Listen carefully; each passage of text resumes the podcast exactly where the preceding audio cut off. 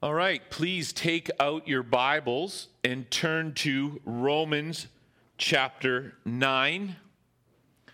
Before I get into this, I wanted to share a little bit of news, a little bit of thanksgiving.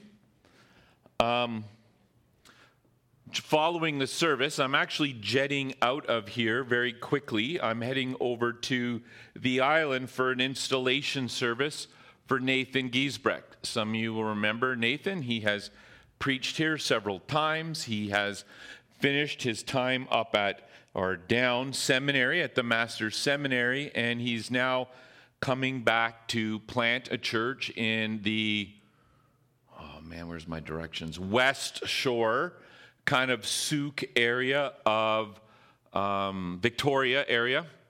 Having pastored in that area, I can tell you it is no treat that he's going into. It is a very exceptionally rocky territory.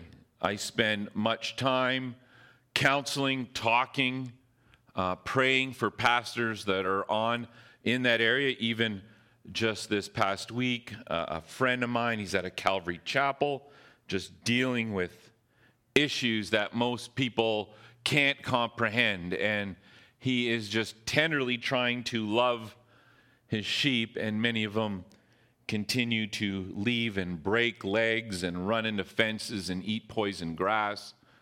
And he is always there um, caring for them, which kind of led me to thinking about you guys this week and um, made me appreciate how much I love you. Um, this past month, in October, we had Pastor Appreciation Month, and I thank you so much for the encouraging words, cards, and kind gifts. And I promise to use them towards golf or making my wife happy. But um, one of the things that um, had me thinking about is I'm just so thankful for you. I'm thankful for the music team that comes and, and, and plays. I'm thankful for the people that welcome, the people who serve with the children. And I have to say, we are not the most organized church, but we work. By the grace of God, we continue. Uh, we are blessed with gifted counselors like Dave who are able to dig deep into um, troubles, um, trials, thorns of life. Um, but one of the things I continue to say to my friends is, I hope one day you get a chance to pastor in a church like I do in Squamish, where um, there's maturity, there's been a desire for God's word for decades, long before I ever showed up here, and it demonstrates. And I'll tell you where it shows up the most is um, guest, the guest preachers. Um, last week we had Clarence, and over the summer we had my, my best friend Leo, we had Matt, and everyone just comes and they just state, Man, what a blessing you have there. When are you quitting so I can apply? Uh, but there is a love to be here and to be with you and to cherish just unity, um, not even just at the overall church level, but the board level as well, just as we make decisions. And one of the things that every man gets excited about is I rejoice when I come in here on a, a Wednesday when I'm coming to work and this place is filled with women studying God's word. I get thrilled that men show up to study every man a warrior. And, and some guys are even taking it again because they want to continue to sharpen themselves. And we really believe as elders that that is the, uh, a road to developing leaders.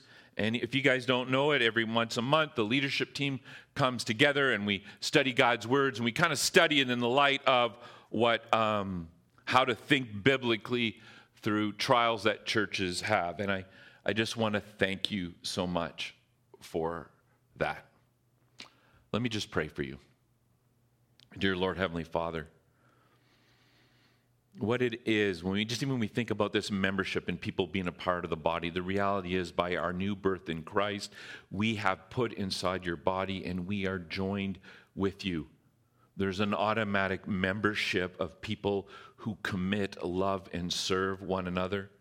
I know Dave and I, as many times as we, we, we spend time together talking about the sheep, what a pleasure it is to pray, encourage, and to see some grow, We look people who've repented from sin and turned back.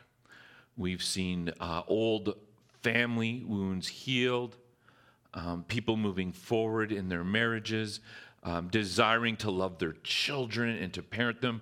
We give you thanks for so many faithful servants who've come along to help from Chris Hamilton to uh, Matt King and um, even Clarence just coming to deal with some of the apologetic aspects. And every single one of them just speaks of the sweetness of spirit that exists for those who love you and they see that in this body, oh God.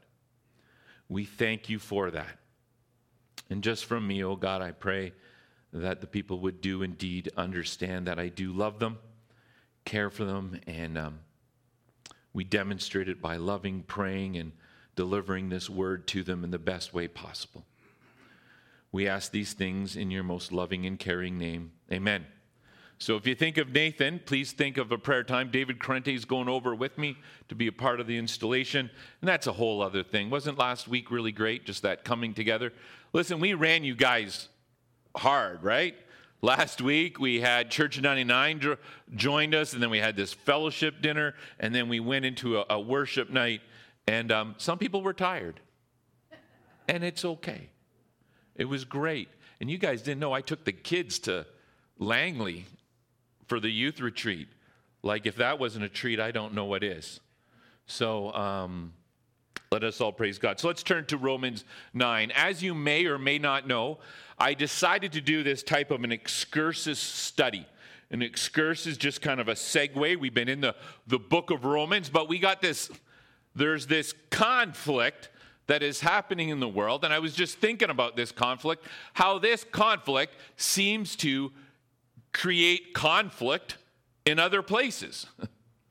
if you only notice, there's not too many quote unquote wars in the world that create debate in our own homes, in our own countries. Um, just even this week, hearing from different pastors and what's going on. So, a couple of weeks ago, and I know we got interrupted with um, so the issue is what about Israel? Sorry, my voice is giving out again.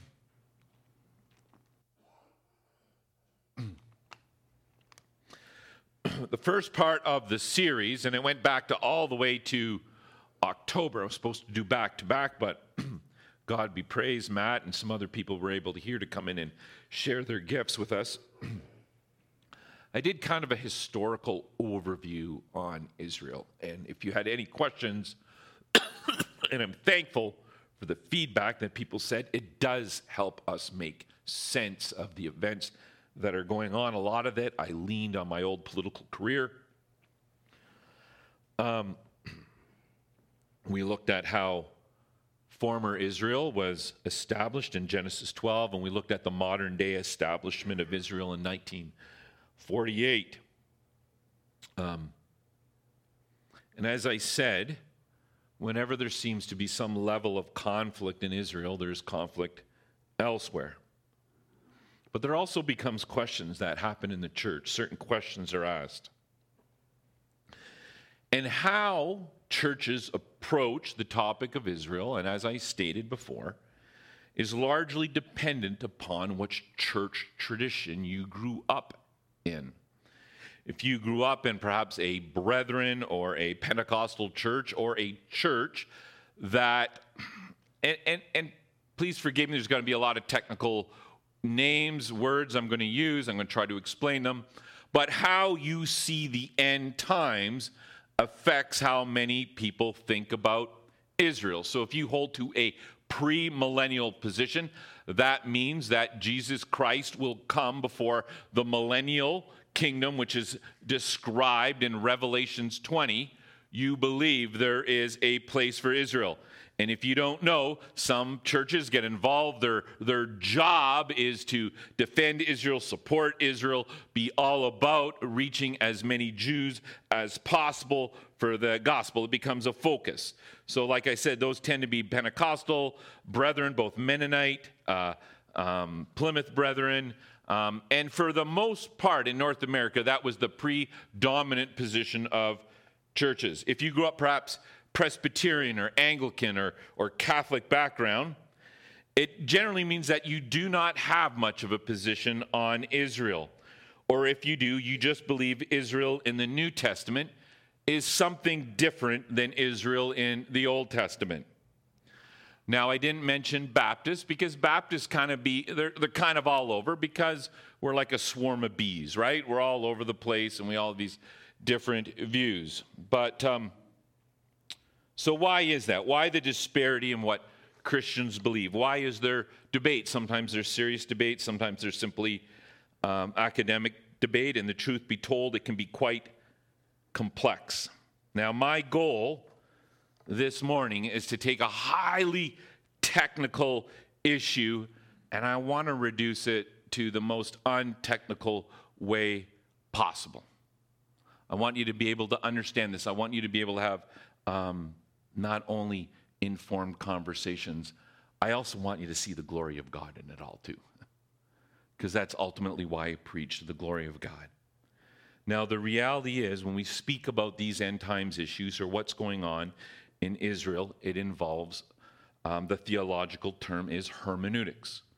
And that word basically means it's how we interpret the Bible. What rules do we follow? It also affects, like I said, eschatology, which is our end times theology. And the books that generally talk about end times are a lot of the minor prophets, the book of Revelation, the book of Daniel, and the book of Zechariah. All these books are vitally important for understanding end times. We also have this thing called systematic theology, and I'll just explain to you systematic theology. There's books, I have several of them in my office.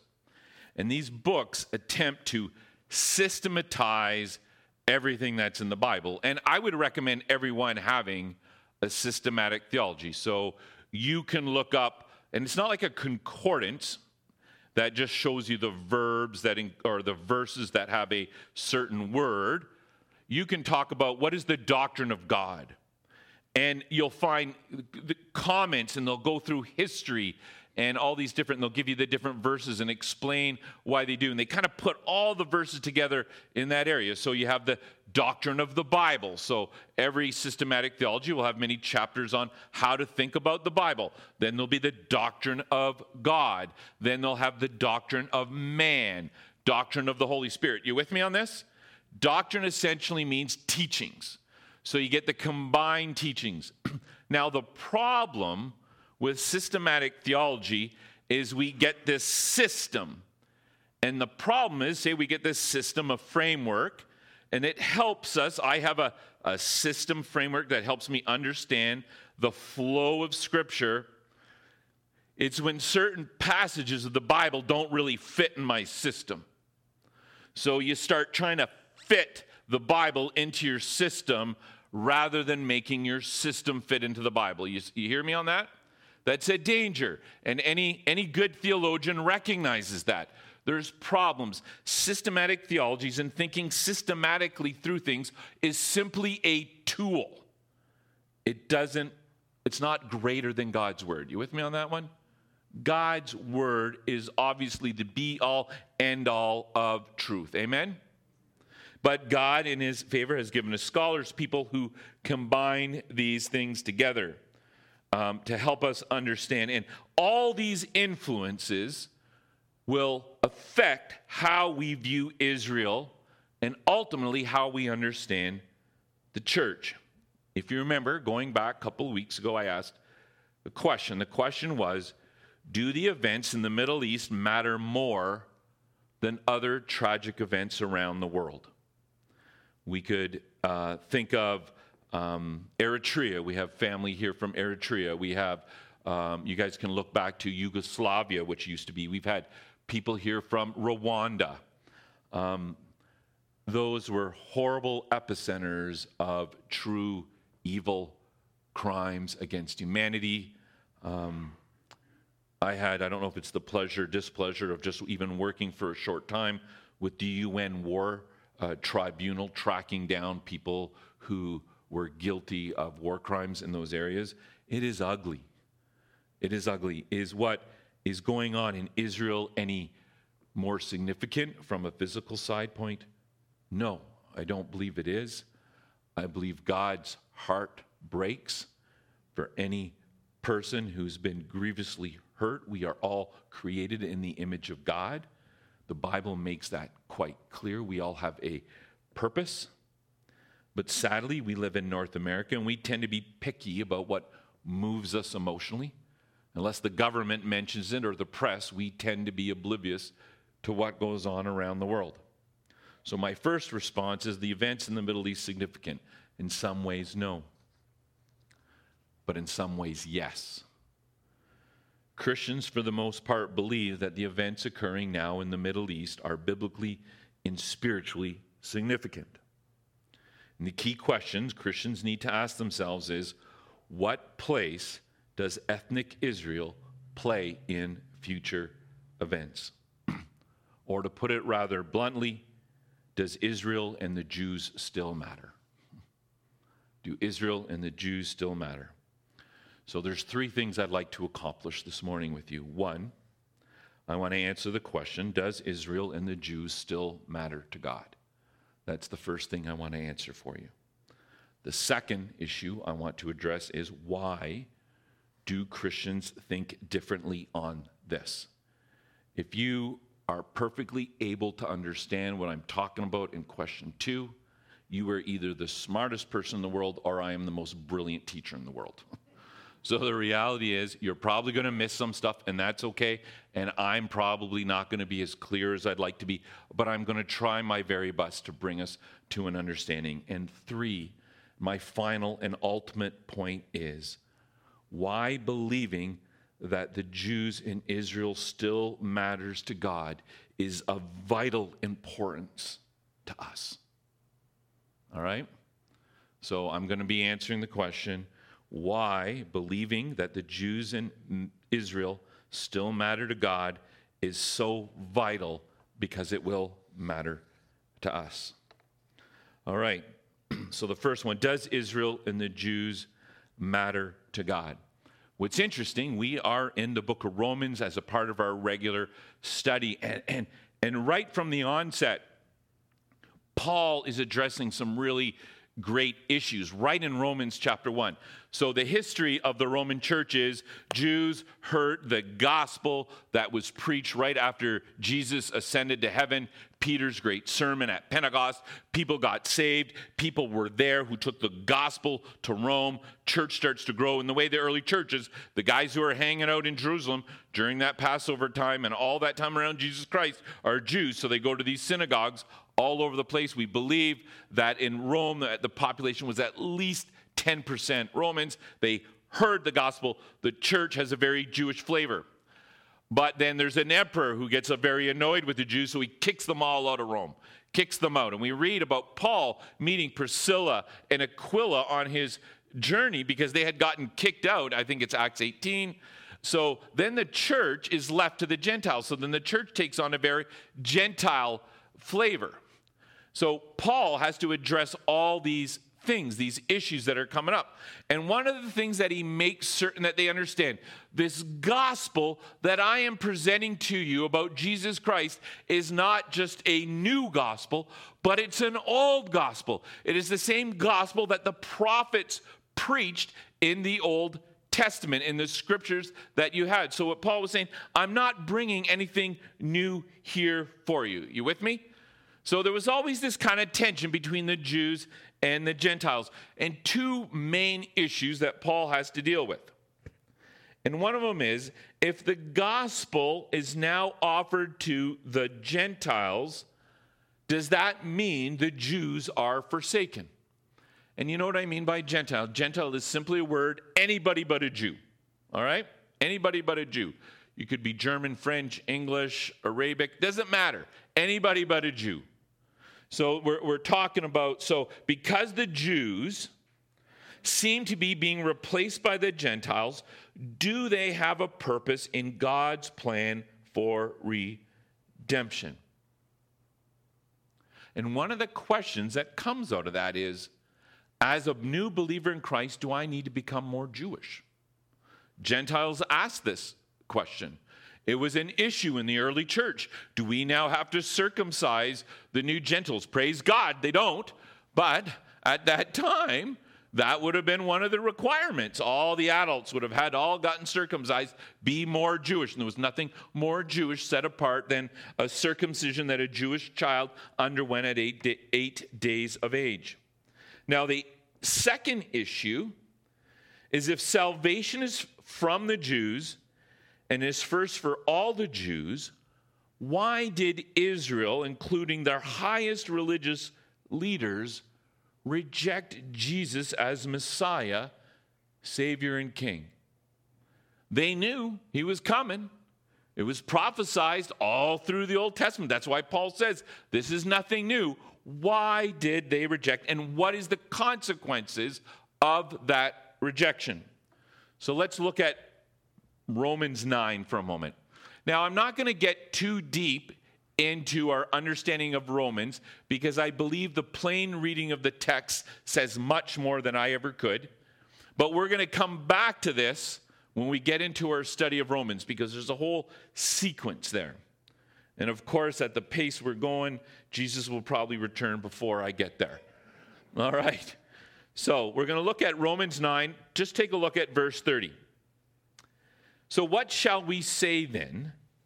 that Gentiles who did not pursue righteousness have attained it, that is, a righteousness that is by faith. But that Israel, who pursued a law that would lead to righteousness, did not succeed in reaching that law.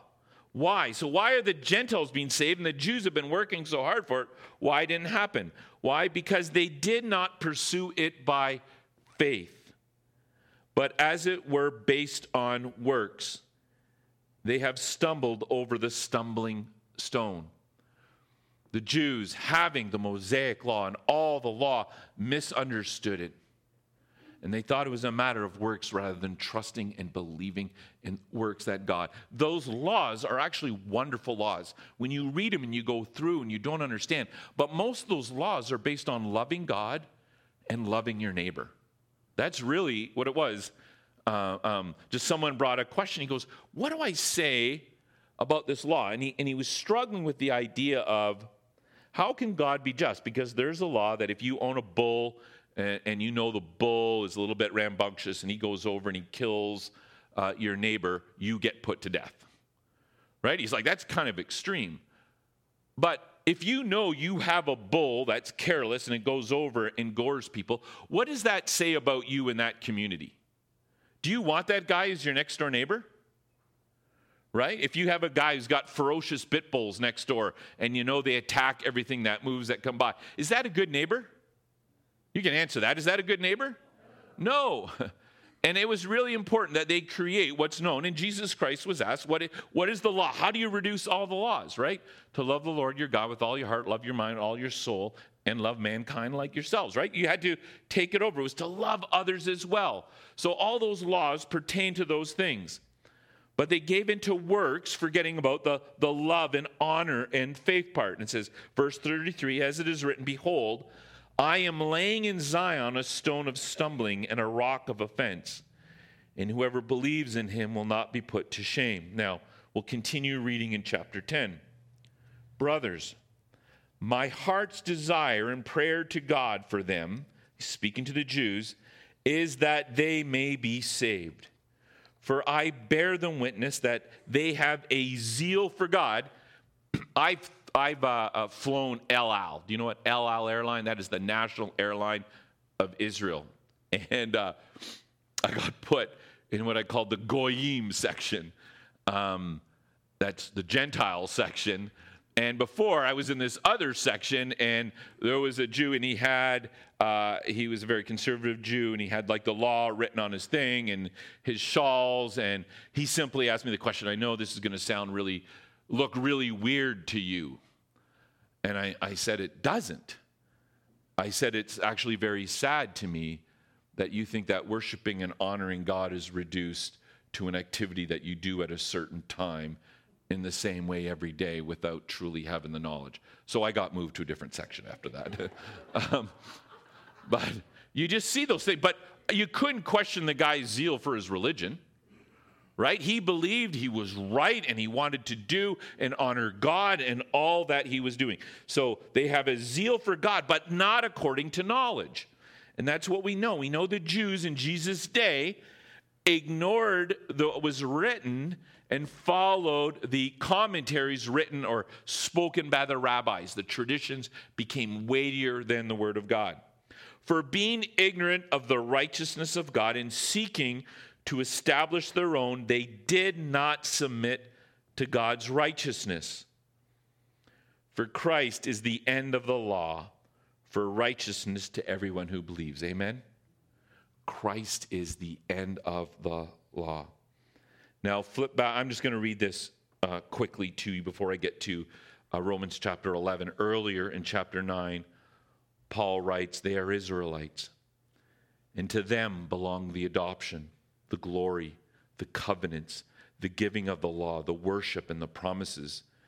To them belong the patriarchs, and from their race, according to the flesh, is the Christ, who is God over all, blessed forever. Amen. So when someone asks you, Do Jews matter? Yeah, Jews matter. How much so? Look at verse uh, Romans 11 1. And this is Paul just answering a very simple question. I ask then, has God rejected his people? Notice it says by no means.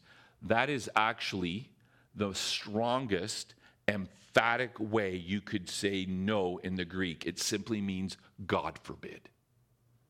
God forbid. Has God rejected his people? God forbid that would happen. Notice, he goes, For I myself and am an Israelite, a descendant of Abraham, a member of the tribe of Jacob. God has not rejected his people whom he foreknew. Now skip down to verse 11. So I ask, did they stumble in order that they might fall? Bing. God forbid. Right? The same way, by no means. God forbid. No. Rather, through their trespass, salvation has come to the Gentiles, so as to make Israel jealous. Now, if their trespass means riches for the world, and if their failure means riches for the Gentiles, how much more will their full inclusion mean?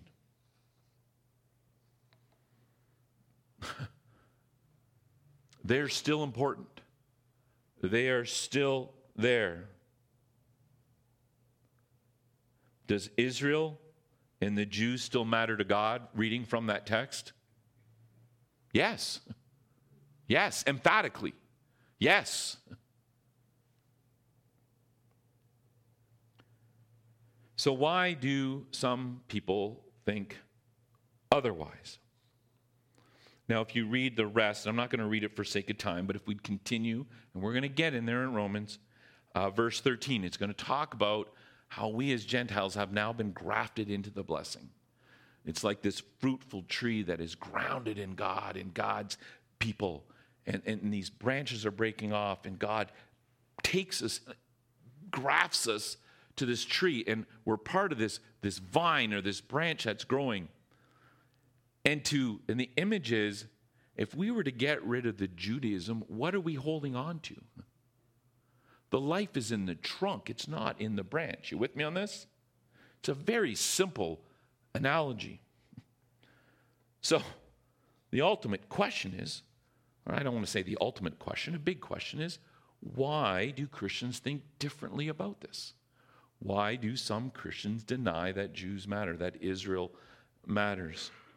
Like I said, if I'm able to give you a perfect answer to this, you could consider me the greatest teacher of the modern day world. So, but I'm going to tell you why I don't really argue this. I believe it's a blessing to understand these things. And I have good friends, if not best friends, that think differently of this. And my love for them um, doesn't uh, wane or change. Um, but I believe there's so much beauty and understanding that is found in understanding God's truth. And I'm going to get to a core principle, which is number three. So, why do so many Christians, and depending largely on their church background, think differently about Israel. And you're, you're now coming into a, a quick seminary class with me, all right? I'm going to try to be quick with this. The first reason is it's called hermeneutics, how we interpret God's word. What this means is how we study the Bible. And it's both called an art and a science. And there's essentially rules that we follow to make sense of the text. This church and myself, we hold to what's called a literal, historical, grammatical interpretation of Scripture. What that means is we let Scripture interpret Scripture. We try to work with the most literal meaning of the text. When I get to a text, the question that I ask myself is, what did the original readers of this text thinks it means? Right? That's where it begins. If you're writing a letter to someone, you need to figure out, I want to communicate to that person in a way that they would understand. So you have to think what how would the what's the author's intent to communicate and what do people hearing it what would they understand so um, last week and, and there's a another side to it but i'm going to tell you why it's so important if I follow this literal, and I don't mean literalistic. When I say literalistic, you know, there's some Psalms that talk about the mountains will clap. You know, it literally doesn't mean mountains are going to get up and clap for Jesus. It means all of God's creation is going to rejoice for God, right? It's an idiom. So there's certain parts of scripture are poetry, some are history, some are prophecy. So you you learn there's certain genres that you learn within them. Um, but last week, and this is one of the reasons why I hold to a literal, historical, grammatical, or why this influences my position. Last week, Clarence was here, and he was from Creation Ministries International. And he talked about how the earth, and he believes in a literal six day creation of the earth, the universe. I believe that as well. And one of the reasons is if you are to say that it's somewhat allegorical or it's a metaphor for something else, when the text finally introduces us to Adam in Genesis chapter 2, is it still allegorical? Is it still a metaphor? Or is it still literal? You with me on this? So all of a sudden, it's like you're reading a newspaper. When I read the newspaper, I read uh, uh, the comics very differently than I read the sports section. When I read, you know, the Dragons killed the Leafs or whatever team's playing Toronto or whatever, um, killed the Leafs. I don't really believe that there's these real dragons killing the Canucks, right? Like, oh my goodness, there's people dying in Vancouver, right? You understand? Like, there's a context in which that story is written, and I read it for that story. So when I get to finally Adam and Eve, if I believe the first six days of creation are allegorical, what's to stop me from thinking that Adam and Eve or the Garden of Eden is allegorical? Even how God tells me how sin came into this world. One of the reasons I know they're true is that Jesus says they are. Jesus talks about these in the New Testament. But if you want to talk about, I'm not getting into this argument, but I'm going to say why I believe my system is creation. If you say that creation happened over millions of years, you'd have to explain death and some of the other issues that really didn't enter until sin entered. So these are simply tools to understand. You with me? Am I losing anybody? All right, so it's how we interpret the Bible. So, if one uses this method of interpretation, if you read literally the Bible and understand it, you land on the position that Israel matters. You have to, it's, it, it's clear. You just read it in Romans. So, if you don't believe Romans really means what it means, you have to come up with another way, trying not to abuse the clear words of Scripture to make it say something different, that the Jews don't matter. Now, and I know if you hold a different position, it's okay. And I'm not trying to create a straw man, I'm just doing so for the sake of time. So, but we do know that in Scripture, God made promises to Israel. We believe that those who were given those promises intend to receive those promises as God said He was going to give them those promises. If we have and hold to a literal understanding of the text, this is where we land. That's why in the Old Testament it talks about the physical land, it talks about physical people, talks about physical blessings. It also talks about curses. so the alternate way of understanding or interpret the text, it's what's known as what's called pre-modern exegesis. And basically, this is a method that many of the early church fathers used. And what they did is they used a lot of allegory to spiritualize different things. Here's a primary example. Do you guys familiar with the Song of Solomon's? Song of Solomon, the book, the love book. If you grew up in a really strict Baptist, you're not allowed to read that till you're married, right? Did you know that? But it talks about an intimate relationship between a man and his wife. If you hold to pre modern exegesis, you would say that is about Jesus Christ and the church. Because what happens is, what pre modern exegesis is, they take the New Testament, they take our understanding of the New Testament, and they go back and reread the Old Testament. You with me on that? So they're taking their understanding of the New Testament and it reading back into the text. And in some texts, they're giving it different meanings. They're spiritualizing. Well, look at this. Moses was a type of Jesus, right? He delivered his people like Jesus when the Old Testament was written and they were talking about, I don't think anybody thought Moses was Jesus. They believed he was a man used by God. So there's certain types that people use. So I'm very careful with all those type of points. So, um, and one thing that a pre-modern exegete does is they say the church is now Israel. And the way they get to this in the Old Testament, the Jews were God's people. But we now have this thing called the New Covenant, and we do believe that as well. And we know that true Jews are those who place their faith in God. And because we've placed our faith in God, we are now God's people. So what's happened is called replacement theology. The church is now Israel. Are you with me on that? So that's that's generally the two big divisions. Hey, there's good guys who who R.C. Sproul was one of those guys. He would have been in that position, but there's there's always a few different variations in the positions, but they read back. Now, why? And so they would say that all the promises in the Old Testament that were meant for physical Israel are in fact not physical promises, but spiritual promises that we now inherit. So because Jesus came, we all can be saved. And, uh, and so they've spiritualized those promises. That's why if you know any Presbyterians, Anglicans, and we know Catholics, if you grew up there, they baptize babies. And it's because they're part of this covenant group of people. And faith isn't the primary requirement for entrance into that covenant, but being a part of the family is a part of that covenant. You with me on that one?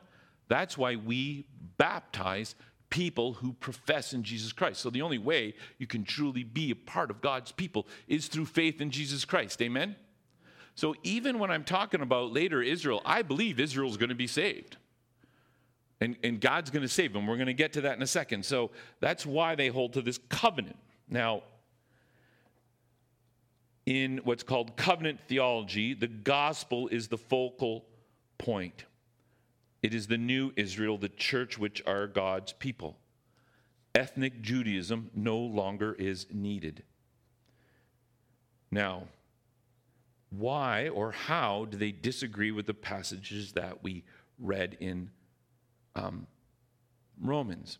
And that's where I said they spiritualize um, the passages and how do they spiritualize? There's two views of what, and you guys might, this might click with you because the more I look at this, there's basically two views to look at the world. The Greeks believed that there was a spiritual and a physical, there was a dualism, right? Good versus evil. And this has affected our theology. Who's heard here that um, God needed to die on the cross to win us from Satan. Has anybody ever heard that theology? Yeah, it's, it's called ransom theology that God needed to die on the cross to rescue us from Satan. And the idea is that God and Satan are like two equal evil powers. If you didn't know this, Jesus died on the cross to rescue you from God. His wrath that was meant for you. God didn't have to have his son die to defeat Satan. Satan's a created being. God can do whatever he wants with Satan. He's just a simple tool. God is so much more majestic, but this idea of that there's physical and there's spiritual. Spiritual is good, physical is bad. Why? Because we live in a sinful world. I, my flesh wants bad things. We live in stuff, we see stuff broken all the time. There's death, decay. So we start to think that that must be bad. So we start to long for a heaven which is perfect. Amen? And, a lot of people have this view of heaven that we're going to go in heaven, we're going to live in the clouds, and we'll do whatever we want, and it's going to be uh, really wonderful. And, and Augustine, or if you mispronounce his name as Augustine, I will forgive you, but it's Augustine. Augustine is a city in Florida. Um, he came from a place where he lived in his sin and he hated his sin and he was hedonistic. And after he got saved, he hated the flesh, he hated that sin. So um, he started to look at things in a spiritual way. And, and I've seen this work out in truth in churches. How many times do we want to read a passage and we want to look for a deeper spiritual meaning? Everybody, anybody ever been there? Come on. We have. Like, that's why they say the worst theology arrives in Bible studies. because people start thinking, hey, what does this mean to me?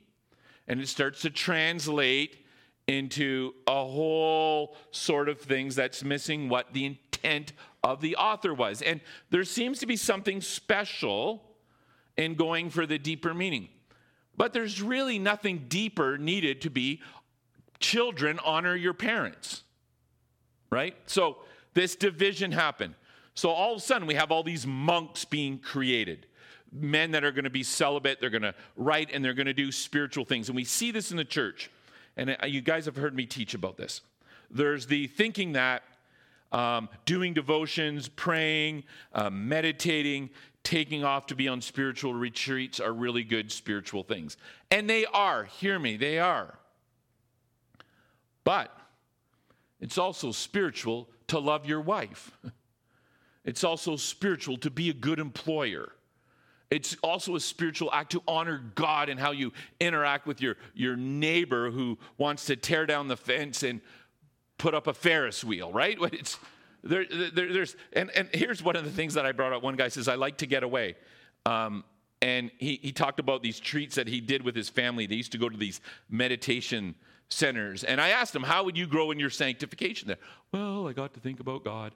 Um, and it was really good. And, you know, and I said, You want to know? I'm going to be honest with you. And I've been there.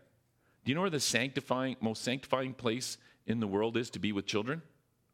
Disneyland. Think about it. Your kids are out of control. They've had far too much sugar, right? They've just on a long journey. They're, they're either running all over like crazy banshees or they're tired and you're trying to tell me that doesn't sanctify you. Let's be honest. You got to learn to be patient.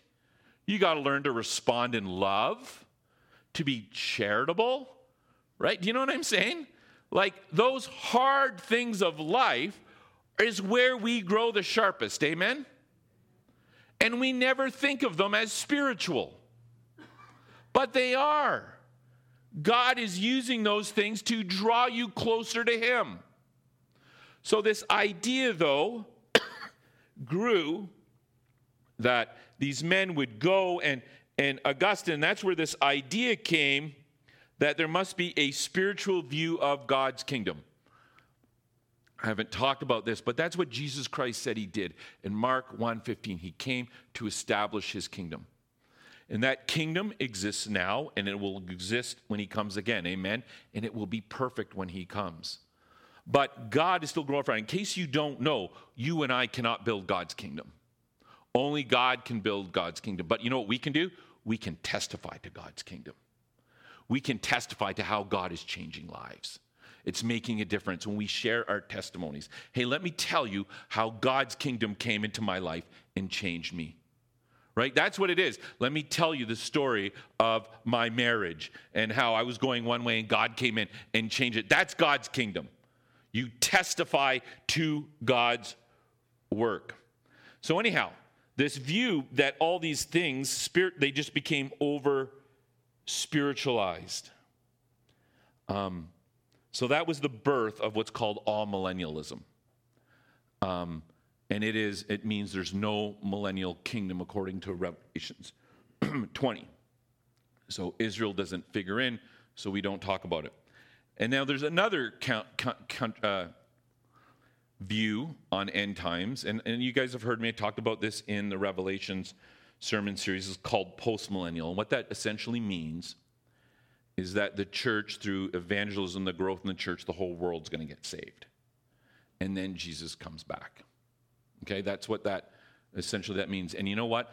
That view is growing more steam. Murray and I were just talking about it. Whenever you say post-millennialism, you always go, those, those are crazy people. Because your eyes in this world knows it's not getting any better. It's getting crazier and crazier. And we're going to get into it, why it's getting crazier in Romans chapter 1. But they, they have this belief that if we do these things, so that affects how they act. They want to they want to get in there, they want to save. And if everyone gets saved, then Jesus Christ comes. So, you with me? I know that's kind of confusing. Can someone nod and say they at least understand a little bit of that, right? So you have the spiritual, and I'm going to explain the other side to it in a second. And I'm going to get and I'm going to answer that question in my third point.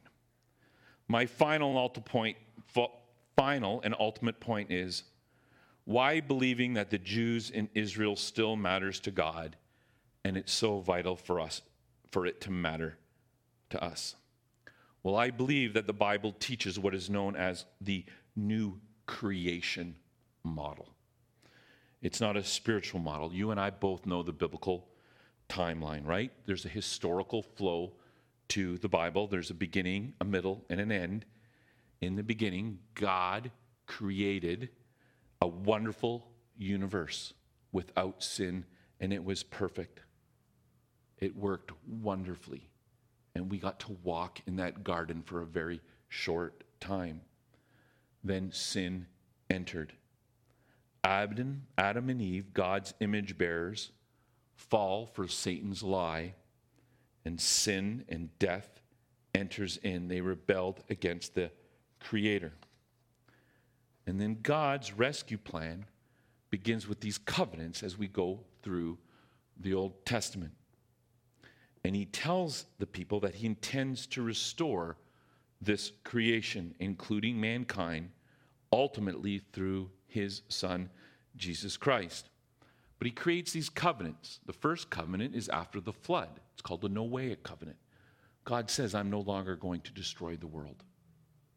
The Abrahamic covenant, you will be my people, and blessings will come through you, my people, and you will have this, this land. We have the Davidic covenant. That's where one who is part of your bloodline will reign forever. That's why Gen, or, uh, uh, Matthew 1 links Jesus to David. He's the promise of that covenant. And then we have this new covenant that salvation is by faith. And what's interesting about these covenants is they're all one sided. It's not conditional on us.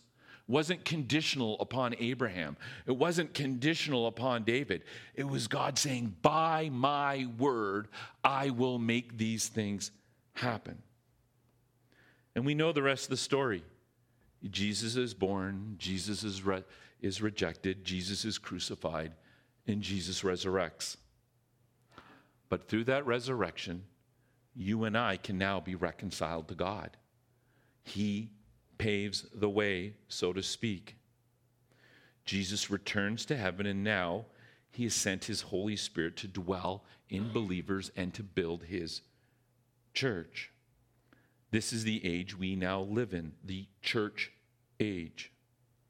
Now, the spiritual vision model states that when Jesus comes again, we will go to heaven.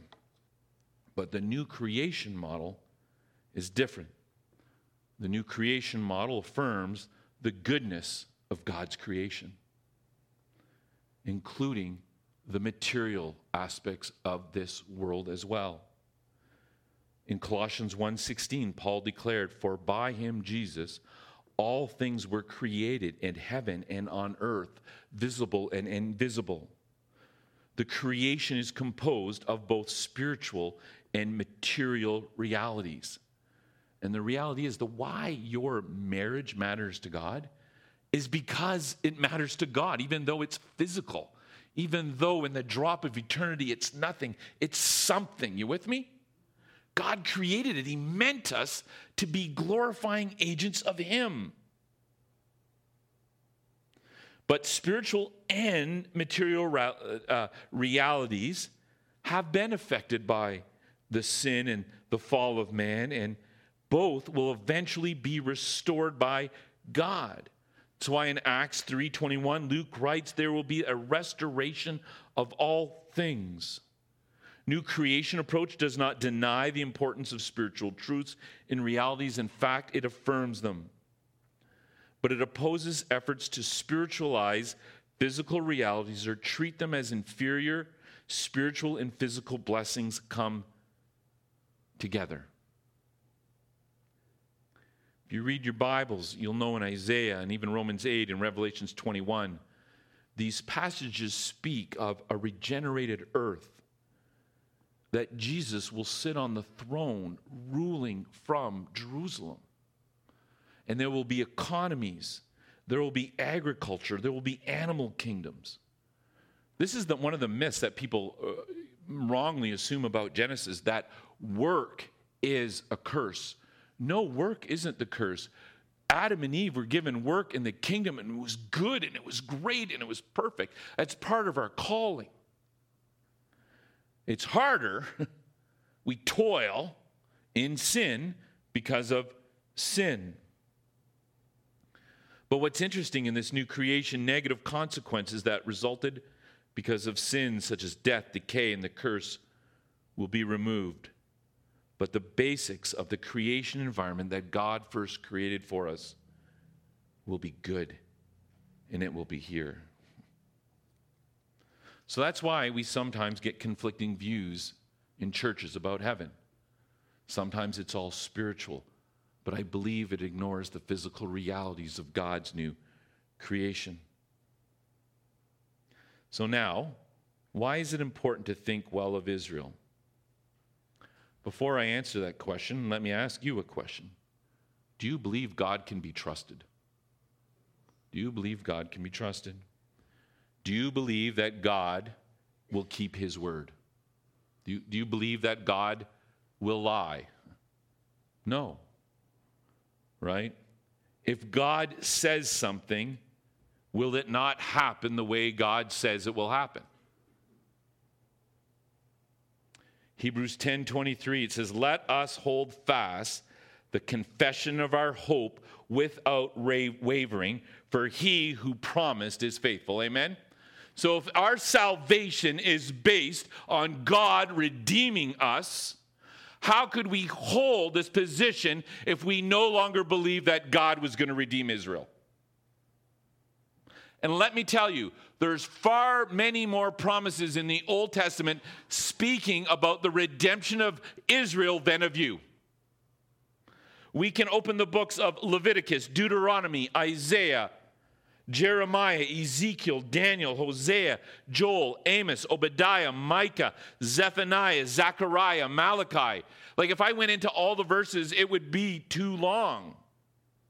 But these verses, these promises have gone out. First King 8:56 says, "Blessed be the Lord who has given rest to his people Israel, according to all that he promised. Not one word has failed of all his good promise, which he spoke by Moses his servant." You want to know something?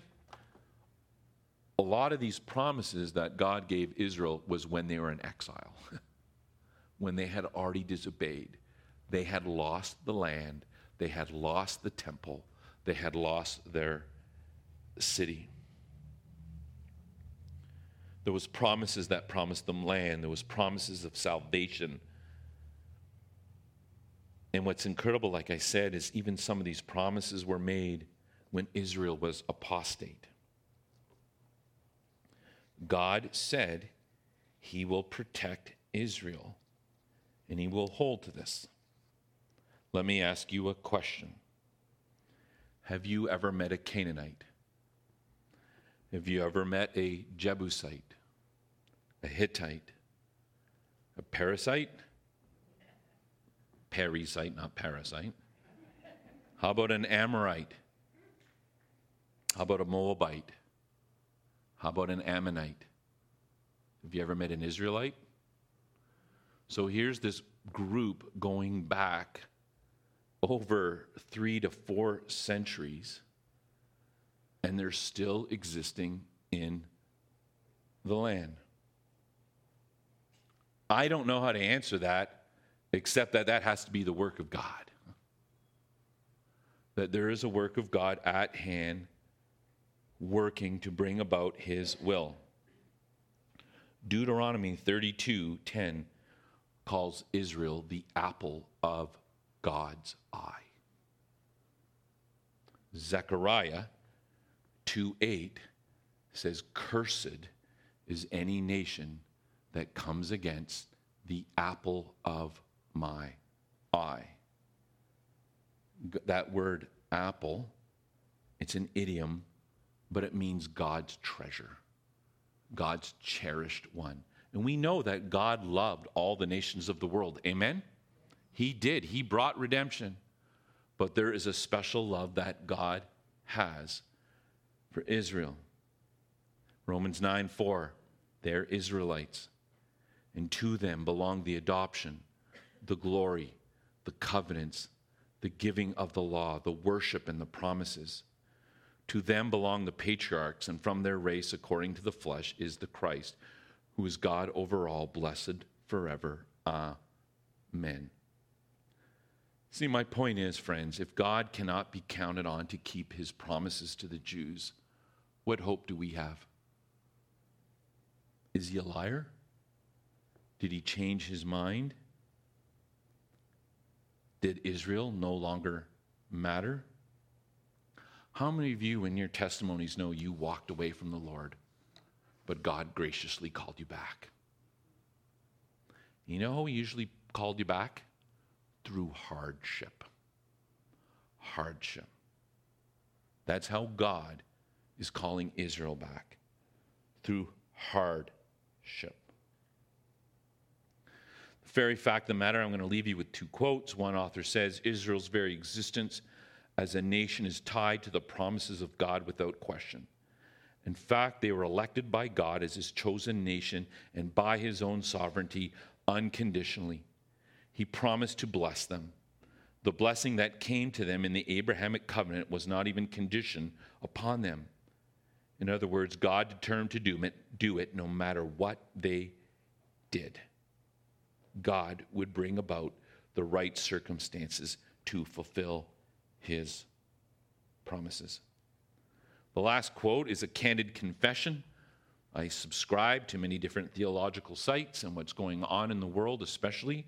We are seeing a generally capitulation in the world of hatred towards Jews. Do you ever ask yourself, why does the world hate Jews? Why? Thousands upon thousands of years. And this guy says, Listen, I'm an amillennial in my eschatology, and I will still tell you this. I don't know how to account for consistent and resurgent anti Semitism apart from the demonic hatred of Jesus' bloodline. Y'all can think I'm foolish or whatever, but what we're seeing is not reducible to earthly geopolitical dynamics alone. My friends, there is a creation that is earthly that God is bringing about, but there is a spiritual warfare that is fighting all around us to kill the people who will usher in the promises of God to us and attempt to make God a liar. Let's pray.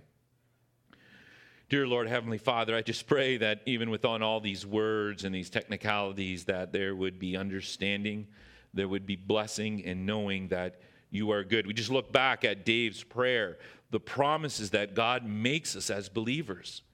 And Father, the reality is, even though we are saved, we still fall, we sin. If you could take them away, what would be that sin that would cause them? Is it just simple unbelief that I don't trust them enough to thank them for my food, or does it have to be something major? The fact that is is that you're the one who holds us, Father.